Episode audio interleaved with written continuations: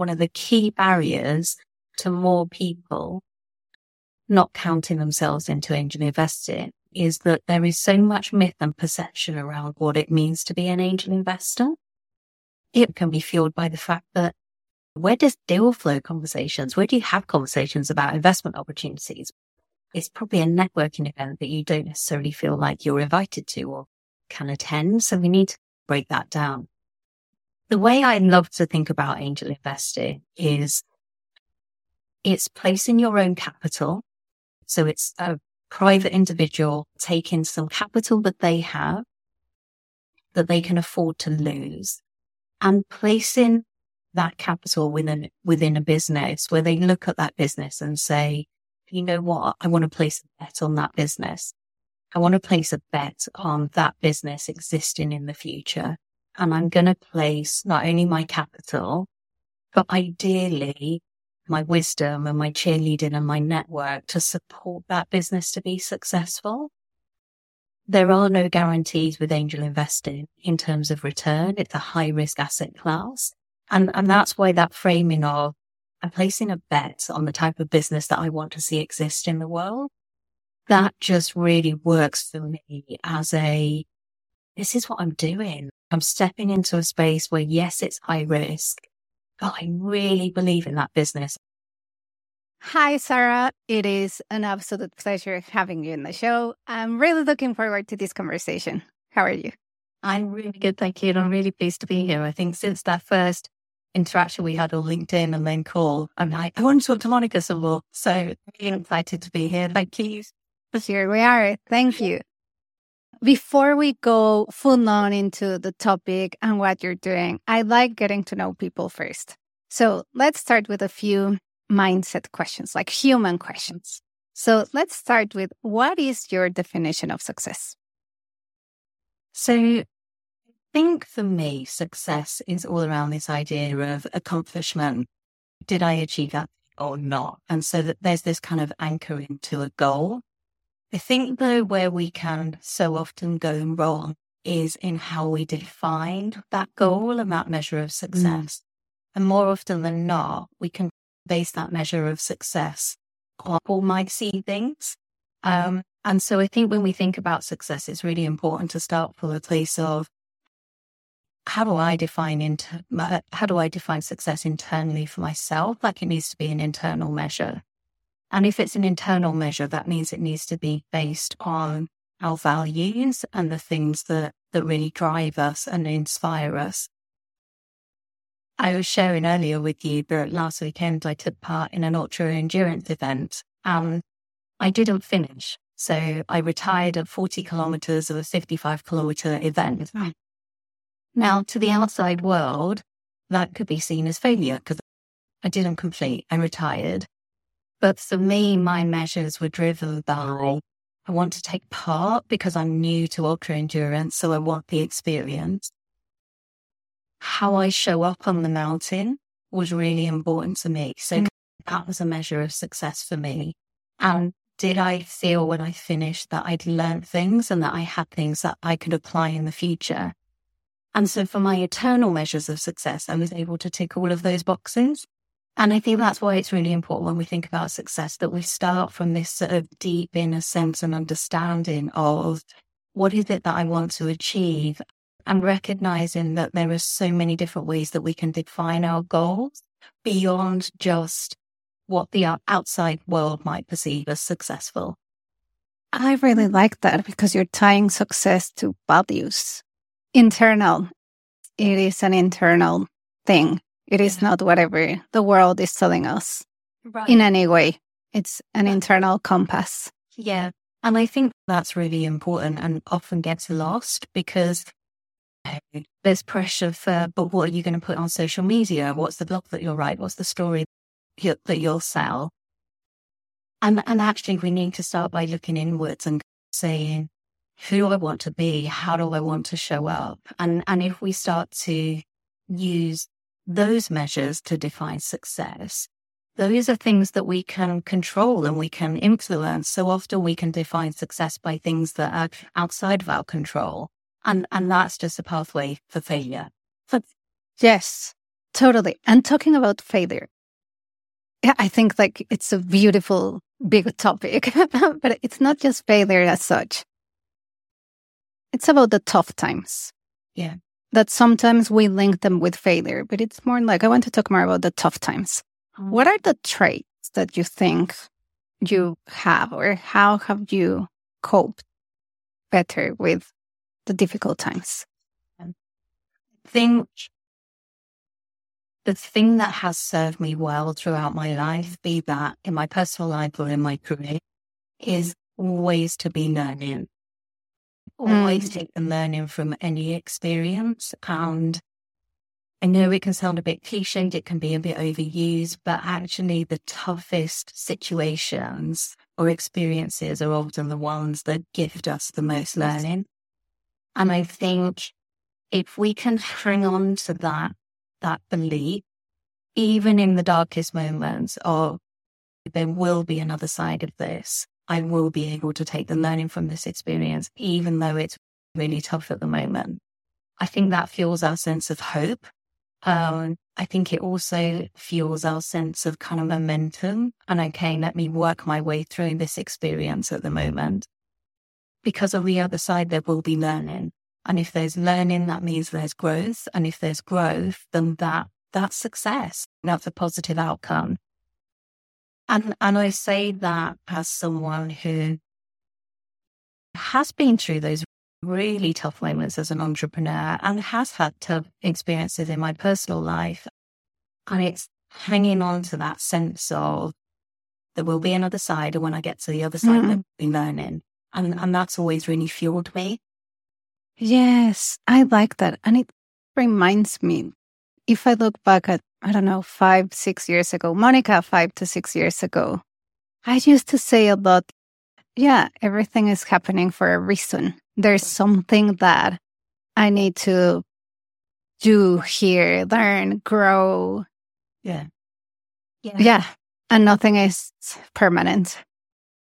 And and I really like the kind of mobility that suggests this idea that things aren't fixed.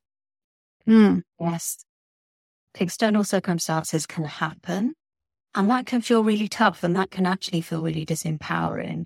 But again, if we're looking for those opportunities to grow and to learn, that suggests movement and momentum and, and the ability to. And I love that. My design thinking background, growth mindset, I'm a leadership coach. That sense of through growth, we develop, through growth, we create change, I think is really important, especially in those moments when it feels like the odds are completely stacked against you. Um, in those moments, that's when it's like you have to hang on to that sense of belief around around learning and around growth. Yes, definitely you do. And then, as I start moving more towards the topic. The podcast is about how do we create more purpose driven fintechs and products with impact. What is your opinion on how do we build more purpose driven fintechs?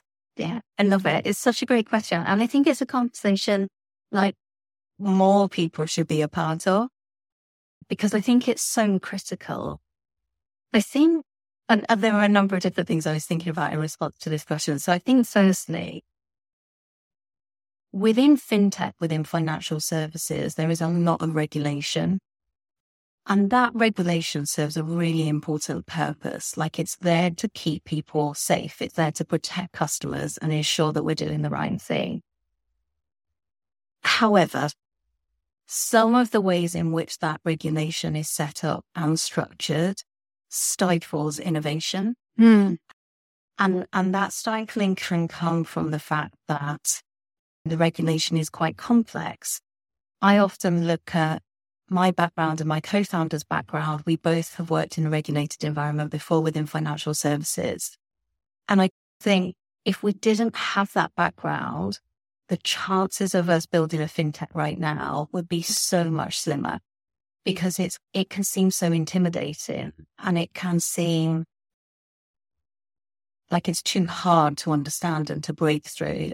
And I think if we're gonna if we're gonna see more purpose led fintechs, we need to recognize that regulation is a huge part of that. And we need to empower people who don't necessarily have a financial services background to understand that regulatory environment. Mm. I think it can be a barrier. Now, of course, it should act as a barrier from poorly led fintechs and poorly led marketing and all of those other things. But I, I think that piece around how do we make that regulatory environment accessible for founders, for entrepreneurs, for leaders who are saying, you know what, I have empathy for an underserved audience. And we need to start recognizing this underserved audience and building products for them. I think that kind of intersection of demystifying the regulatory world, having empathy for underserved audiences, and then frankly, backing those businesses who are saying, you know what, we're going to innovate and we're going to innovate for an underserved audience. I think that's how you really drive more purpose within Mm. by allowing that kind of grassroots, grassroots passion and belief that financial services can do more and can do better. And that's what we have to believe, right? We have to believe that that's possible if we're going to e- economically empower more people. Yes, I love that because it is a mix of three things. It's not just one. It is Yeah. regulation, Yeah. on uh, serving underserved audience, and empowering the entrepreneurs to Yeah. put it all together. It's the ecosystem. Yeah, I tend to live my life in Venn diagrams, Monica. That's right. That's why. operating at that intersection. So very much. Okay, that explains. It's because I'm quite a visual thinker. I love the feel and picture things, and more often than not, there is a sweet spot in the middle where you go, ah, that's where the magic happens. Okay, it's like that's it. It probably won't be the first Venn diagram I mentioned. okay, we'll talk tons of Venn diagrams today. Talking about underserved needs, you are one of those examples of an entrepreneur meeting an underserved audience. Before we go into what exactly you're doing, can you demystify investments for us? Angel investment, to be more precise. Love that question. And again, it's such an important question because I think one of the key barriers to more people not counting themselves into angel investing is that there is so much myth and perception around what it means to be an angel investor. And that can be fueled by the media and programs that we see on TV. It also, though, can be fueled by the fact that where does deal flow conversations, where do you have conversations about investment opportunities? It's probably a networking event that you don't necessarily feel like you're invited to or can attend. So we need to break that down. The the way I love to think about angel investing is it's placing your own capital. So it's a private individual taking some capital that they have that they can afford to lose and placing that capital within within a business where they look at that business and say, you know what, I want to place a bet on that business. I want to place a bet on that business existing in the future. And I'm going to place not only my capital, but ideally my wisdom and my cheerleading and my network to support that business to be successful. There are no guarantees with angel investing in terms of return. It's a high risk asset class. And, and that's why that framing of I'm placing a bet on the type of business that I want to see exist in the world, that just really works for me as a, this is what I'm doing. Like I'm stepping into a space where, yes, it's high risk, but I really believe in that business. I really believe in the problem that it's trying to solve. And I really believe in those founders to be the leaders who can make that business, that product, that service successful. I totally no, I- I'm like, I'm saying too much. I totally love it. That's what I was about to stop myself. but I'm like, oh yeah, but I, I loved it because you used two words that caught my attention. One was money that you can afford to lose. Yeah. And the other one is placing a bet. Yeah. Yeah. And again, it's that intersection, right? It's yes, angel investing is risky. No one should be placed money if they can't afford to lose it. But where you place that money is really important. And due diligence isn't just about looking at the financial projections of that business, looking at the traction that they've achieved. But due diligence is also about saying, do I care about this problem that this business is mm. solving? Do I believe that those founders care passionately about solving that business? Because entrepreneurship is going to hard. Be, entrepreneurship is hard. Like those founders are going to have days, weeks, months where they will be questioning, can we really do this? The founders that keep going are the ones that really believe in that end story that they're crafting mm. and that they're creating. So due diligence for angel investors, whether you're a first time angel investor, whether you're an experienced angel investor, should be about, yes, absolutely look at the financials. Yes, absolutely look at their business model. Let's really build a relationship and understand why does this founder really care about this problem?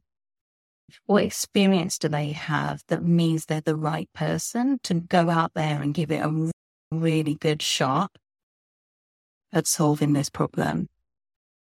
Again, I think that's one of the things we need to demystify around angel investing. There isn't some secret rule book around how to do it. It's about that relationship and that conversation that an angel has with a founder to establish is this a business that I want to place a bet on? Mm, yeah, definitely.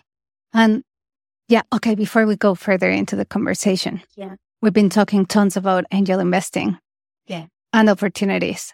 What do you do? What's Obu about? Uh, what's your story? What's your purpose? Tell us more. Obu exists to close the gender investment gap at scale. And we come at that gender investment gap through two lenses. Firstly, through the lens of an entrepreneur. In the UK at the moment, less than 2% of investment is placed into businesses led by women. If we apply an intersectional lens to, to that, that data, those numbers, that, that data set plummets further. Extend Ventures did some research. Erica Brodnock at Extend Ventures is brilliant. She led some research that identified that just 0.024% of investment is placed in businesses led by Black female founders. So inequality within the investment ecosystem for entrepreneurs is systemic. Like it's, it's, there is significant inequality. Now, on the other side of that coin, where we also have inequality, is that in the UK right now, just 14% of angel investors are women. Um, mm. What we know is that if we can diversify that angel investor population, we will increase the level of investment that's placed in diverse founders. And I talk about UK stats, but this is a global phenomenon. So pretty much every country in the world, we see these levels of inequality. And so for us at Obu, we're starting in the UK. We've built a platform that brings those audiences together. But our ambition is that ultimately that can scale internationally. Yeah. What made you start? Gosh, so I first leapt into entrepreneurship 10 years ago. So I left my corporate career in financial services 10 years ago. And I was, that decision was driven by three key factors and three key factors that I still check in on every year now. Mm.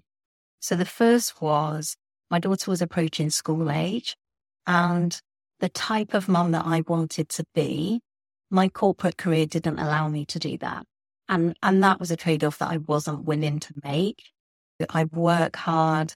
I'm a grafter, as my grandparents would have said. But I wanted to have control and flexibility on when and how I did those hours. That was a key driver for me. Secondly, I wanted more control and influence over where and how I could have impact. And I was mm. starting to feel frustrated by the level of impact I was having within my corporate career. And thirdly, it comes back to this point around learning. I love to learn. I love to be inspired. I love to feel that I always have that kind of growth and momentum. And entrepreneurship gives you that in bucket loads. Some days more than you would really like. Yes. But entrepreneurship gives you with that opportunity to have impact and learn. And for me to work flexibly around the things that are important to me in my personal life. So I made that leap 10 years ago. And those three factors still drive me today. If I can't answer yes to any one of those three factors, then I'm out of sync. Awesome. And it's like a little framework that people can also reuse to be like, hey, have doesn't have to be your three questions, but it's it's a three questions that drive your career. Yeah. That exactly. you ask yourself every year. Or they may change over time as we mature and circumstances change, but it's more of a what's my North Star? Right. What are my three questions? Exactly that. And I think sometimes it's really easy to get caught up in the, and I guess it comes back to your first question around success, right? It's really easy to get caught up in those external measures, those, well, am I getting a promotion every year or am I getting a pay rise every year? Or, and not to say those things aren't important and that they can't be goals. But actually, I think some of those intrinsic measures and understanding well, what's the value that sits beneath that external measure. And let's really understand that because if you can really understand that, that's when you're going to start making really good decisions about your career, your love life, your pet life, whatever it might be. Everything. Have those values first. Yes, totally. So coming back to the big problem statement of 2% of investment going to women, can you guide us a little bit, go a little bit deeper on what are the pain points that we're seeing? Let's say if I want to become an angel investor, what's what could be my pain point? Yeah. So we think to answer this question, we have to look at the financial services sector in its entirety. The people who are likely to be more senior and therefore likely to be decision makers are a fairly homogenous population. That's not a value statement. That's just a fact. But that's, that's just how the sector is. What that means is that products and services have been developed in a certain way and largely have been developed in a way that serves an audience that kind of look and sound the same. Okay. And what we've said to diverse people, and by diverse people, I literally just mean the people who don't fit that homogenous mold, is we've said, you know what, this is the product set you either count yourself into it or you don't.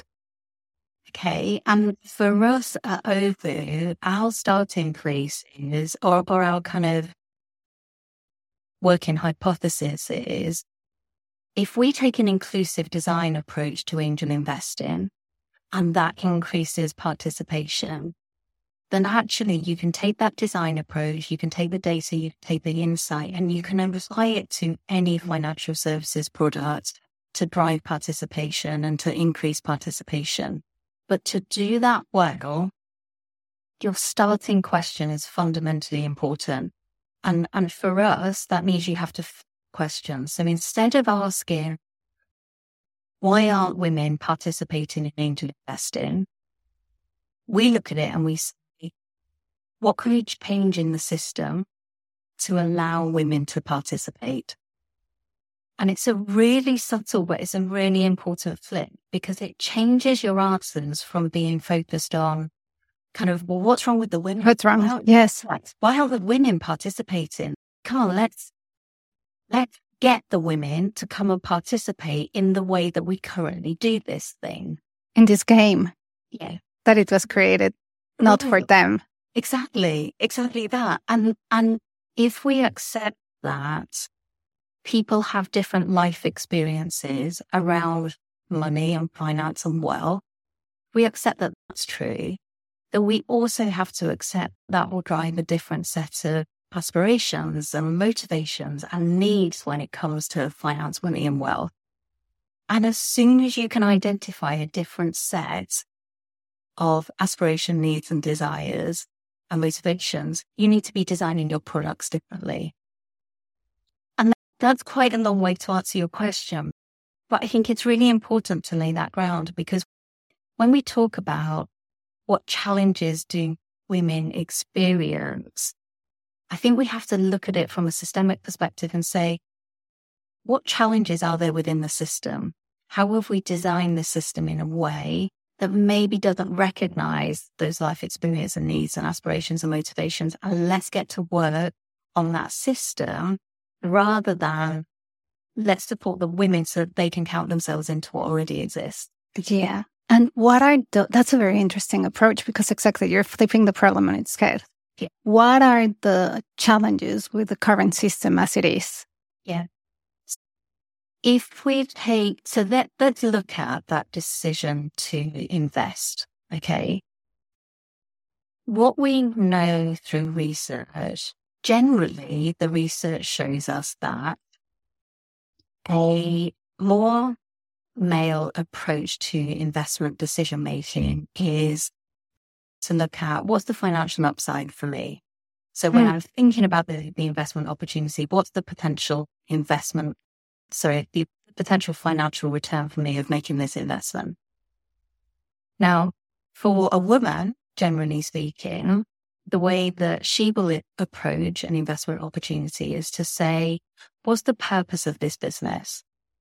And does the purpose of this business align with something that I really care about? And if it does, do I feel that I can contribute to this business beyond just putting some money in? And if that's true, let me also look at the potential financial upside of, of this investment opportunity. That's a very different set of qualifying criteria. Now, again, I'm not saying that all investors will look at those things. But the way in which we weight those things when we're evaluating an investment opportunity can look different. Not necessarily better, just different. And when we think about designing, we need to recognize that difference and say, you know what? If I'm walking into a room of senior C suite women, I'm going to lead by talking about the impacts that their capital can have on equality, on the stories of the entrepreneurs that might be raising investment and their purpose. And then I'll mm-hmm. get into talking about potential financial numbers. Yeah. Yes. Yeah. I was, as you were talking, I was picturing the a group of senior women and you're talking, and it's, yeah, that makes more sense if you want to sell. Well, not sell, but Yes. Influence. Yeah. Yeah. I think it's, I think it's a really interesting topic because leading a business that is focused gender equality and intersectionality within gender as well. A lot of um, on the good things challenge, on the bad things abuse. And what I find so hard about that is all we're doing is in, there is a customer segment who have a different set of needs. Therefore, let's design product for that segment. When teaching and constant around, when, when you talk about the level of inequality things, since within entrepreneurship reinvestment, it receives such a lot of pushback and, and challenge. And me, I come in and I say, the data is the data. Like, inequality does exist less than 2% of investment is based purely on what business is. Solving that problem is good for our economy and it's good for innovation. That is the whole range of things. Let's just embrace the fact that there's a customer segment here that we're not serving. And let's get work on serving that audience. It's as simple as that. Definitely. And I'm going to come to the other side of the question. We have the question and the problem statement, and now the solution. So, what are you doing to solve this problem? So, we have, we are building a fintech. And I always describe it, it's a bit like a dating app. So, on the one side, we have early stage entrepreneurs who are raising in the region of kind of 200 to 500,000 pounds. So, an early stage investment round. We take those businesses through a due diligence process to ensure that they're right for our platform. And then we bring those successful entrepreneurs into our tech space, into our platform. On the other side, we then have angel investors. We welcome all angel investors to our platform. So first time angel investors, experienced angel investors. We often get asked um, by guys, can I join the platform? Yes, absolutely you can, because we're not solving gender inequality isn't just a woman's issue. We need everybody to lean in and participate in closing that gap. Importantly, though, the step before the platform, particularly for first time angel investors, is that we go into corporates and we provide education and know how on angel investing so that we can start to demystify and remove some of those barriers for potential angel investors. We also host a community on LinkedIn where people can join for free and receive mm-hmm. inspiration and know how and join us for fireside chats, either with entrepreneurs or experienced angel investors, just so that we can start to increase and improve the dialogue around angel investing, what it is, why you might do it, how to do it. But fundamentally, our fintech is that, that platform where we bring those two audiences together and we facilitate and enable that entire investment journey. Yes. And you have the platform and you also have something called the collective. Yes. What yes. is the collective? Yeah. So the collective is the group that I mentioned that we host on LinkedIn.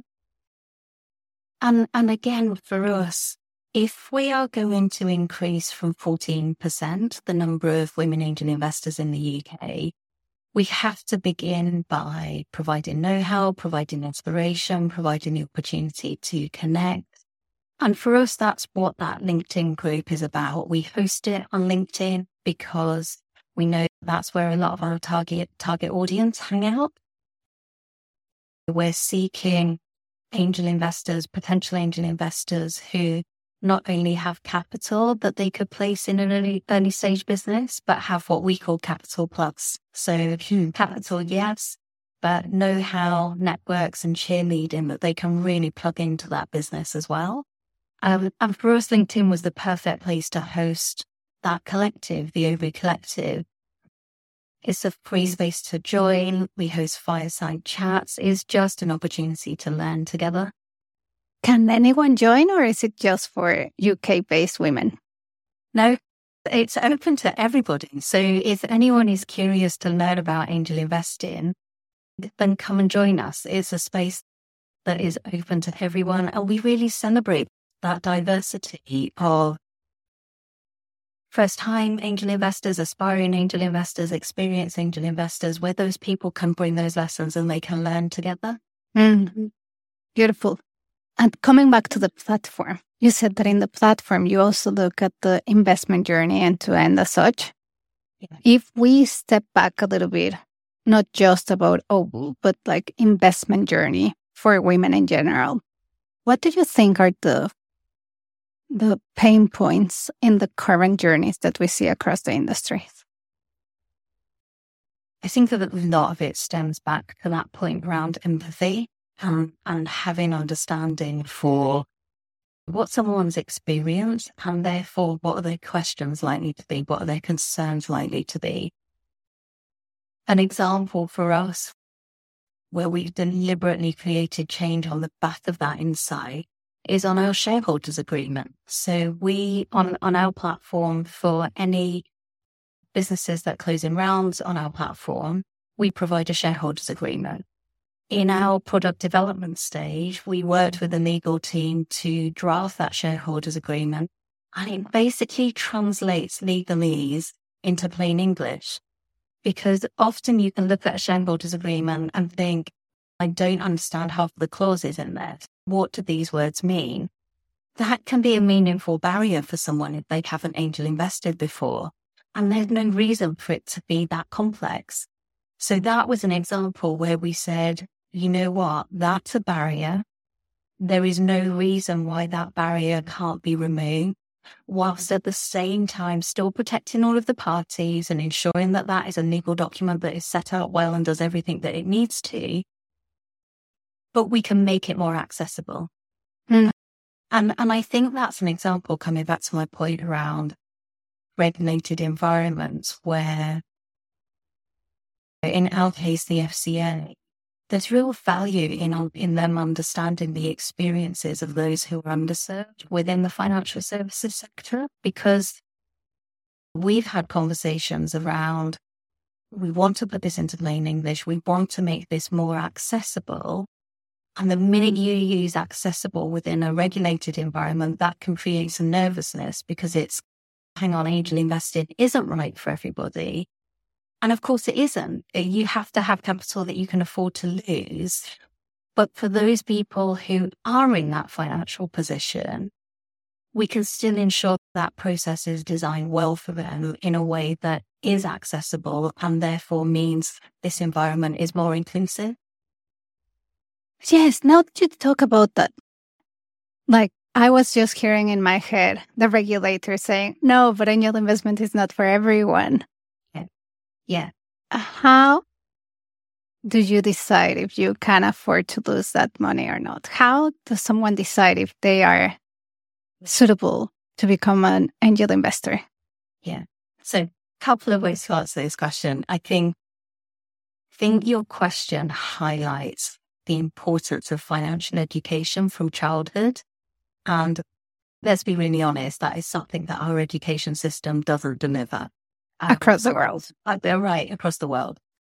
So there is a real lack of financial education for young people. And obviously that then translates into, into adulthood. Now, again, there are some great financial education platforms, financial female investor examples, mm. where they're going out into the world and they're educating people more generally around finances. So I think the first part of the question is, we need more financial education just generally, and that needs to be a priority. I think, secondly, and it's one of the reasons we decided to make our proposition a fintech and to become a regulated business. So, uh, when you are making a financial decision and you're considering placing capital in this way, there is a vulnerability around that because we know that angel risking is high risk, you can lose that money. For us, this angel investment space needs the rigor that regulatory environment provides to give protections to customers. And so for us in our world, that means we do due diligence on businesses. It also though means we do due diligence on angel investors. So we carry out anti-money laundering checks, KYC checks, know your customer checks on angel investors when they want to place investment. Now that's fairly unusual within that angel investing space. But again, that's all about protecting customers and helping customers to make good decisions and protecting customers on both sides of that relationship, mm-hmm. entrepreneur and angel. I think though that if an individual is considering making an investment, it's about looking at their finances, looking at their future financial position I'm really evaluating, can I afford to lose this money?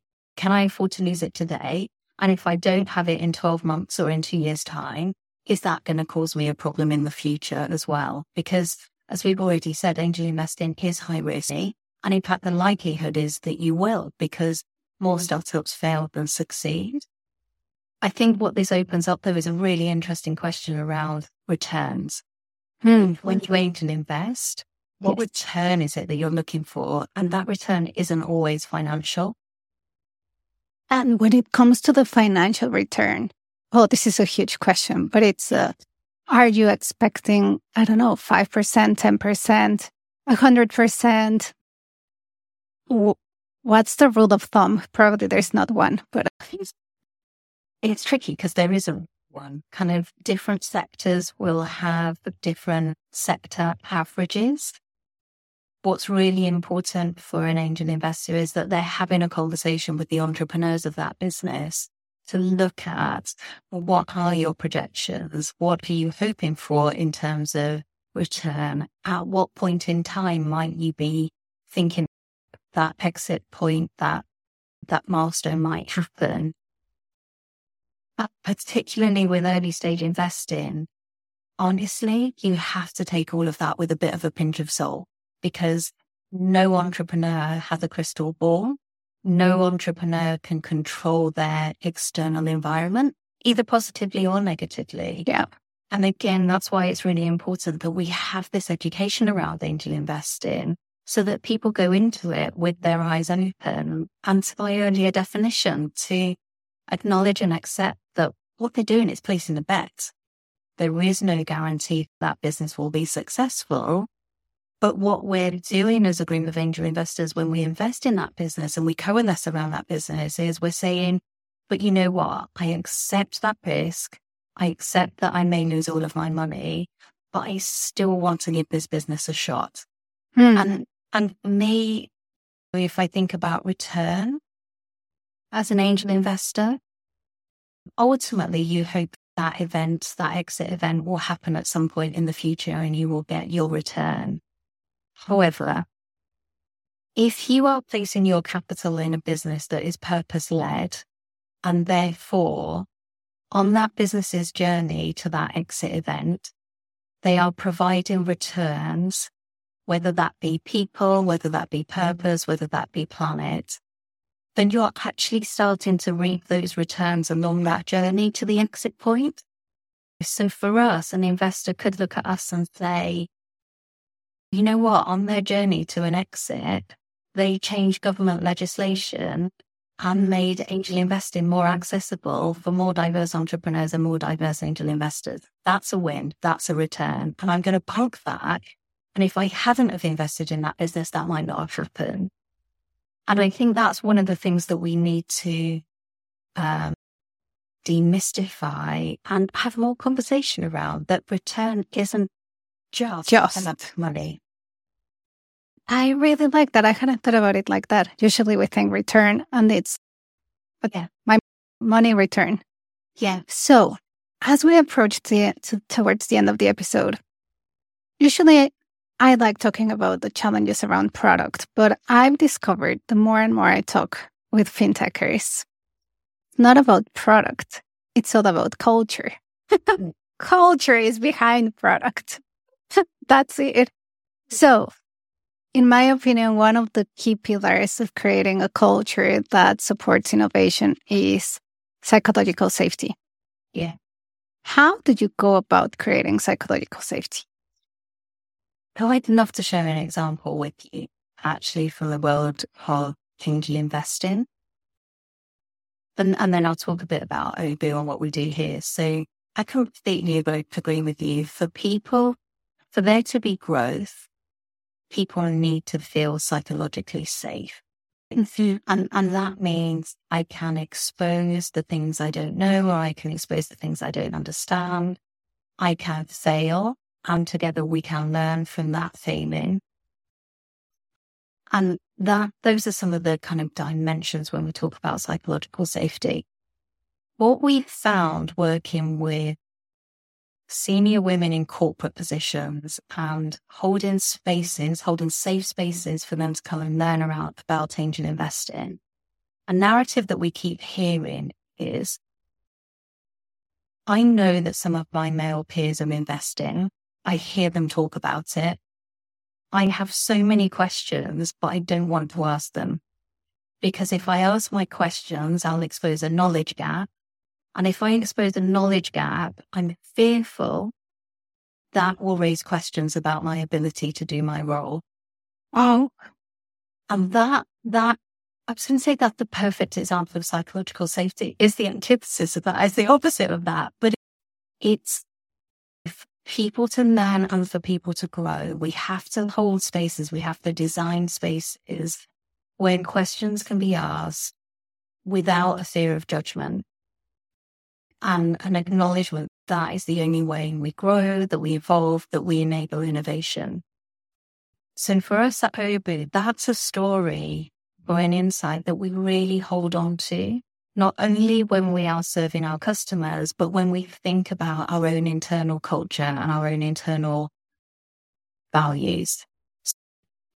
As a leader, exposing the things that I don't know and that I don't understand, making it okay for my team to ask questions, making it okay for all of us to get things wrong, and equally making it the responsibility of all of us to grow and develop together. So as a team, we have our 1% jar. Every week we load into Slack the 1% incremental gains that we've identified, that we've spotted. And every week those incremental gains get put into a Sean jar. And as a team, we vote on the one that we love the most. And that person gets a four finger Kit Kat. Like it's a top notch prize. and yes, of course it is. and they also, though, they get to keep that jar on their desk for the week. And it's just this kind of, it's fun, it's playful, which are really important ingredients for innovation. But it's just a way for us to acknowledge that you know what? It doesn't matter how small, it doesn't matter if it comes from a mistake.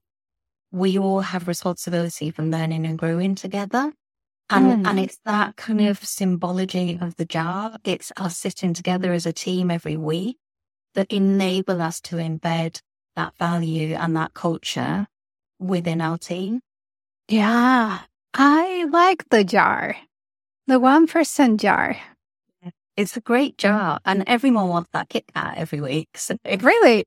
but Kit Kat is good. awesome. Just, there are other chocolate biscuits. Hmm. it's been a really interesting conversation. Thanks so much, Sarah. Yeah. Where can we find you? And Obu, of course. So I'm always happy to connect with people on LinkedIn. So Sarah King on LinkedIn. Also, though, you can visit our website, obuinvest.com. Fobu spelled O-B-U, invest.com. We're also predominantly either on Instagram or on LinkedIn. And our Obu Angel Collective group is also hosted on LinkedIn. Amazing. And then one very last question that I love asking everyone in the episode. If you were to change one thing in fintech, just one thing that could make the lives of customers, employees, and shareholders better, what would that be? Really straightforward answer from me. Fund diverse fintech founders. Let's start putting our money where our mouth is. Let's back diverse entrepreneurs within financial services because that's how we're going to drive inclusion and participation. It's how we drive greater innovation output, greater economic output. And it has to start with funding. We need to start backing more diverse entrepreneurs. Awesome. Do you have fintech startups in your platform? No, not at the moment, but if any diverse founded fintech entrepreneurs are listening, then come and talk to us. We would love to talk to you. Perfect. Because it's a good, it's a good way to like close that circle, starting with examples. Absolutely. Absolutely. Awesome. It's been an amazing pleasure, Sarah. Thank you so much for all your time and generosity. Uh, really great to talk to you, Monica. I can't wait to chat again. Yes, likewise. Everyone, thank you and see you next week. Ciao, ciao.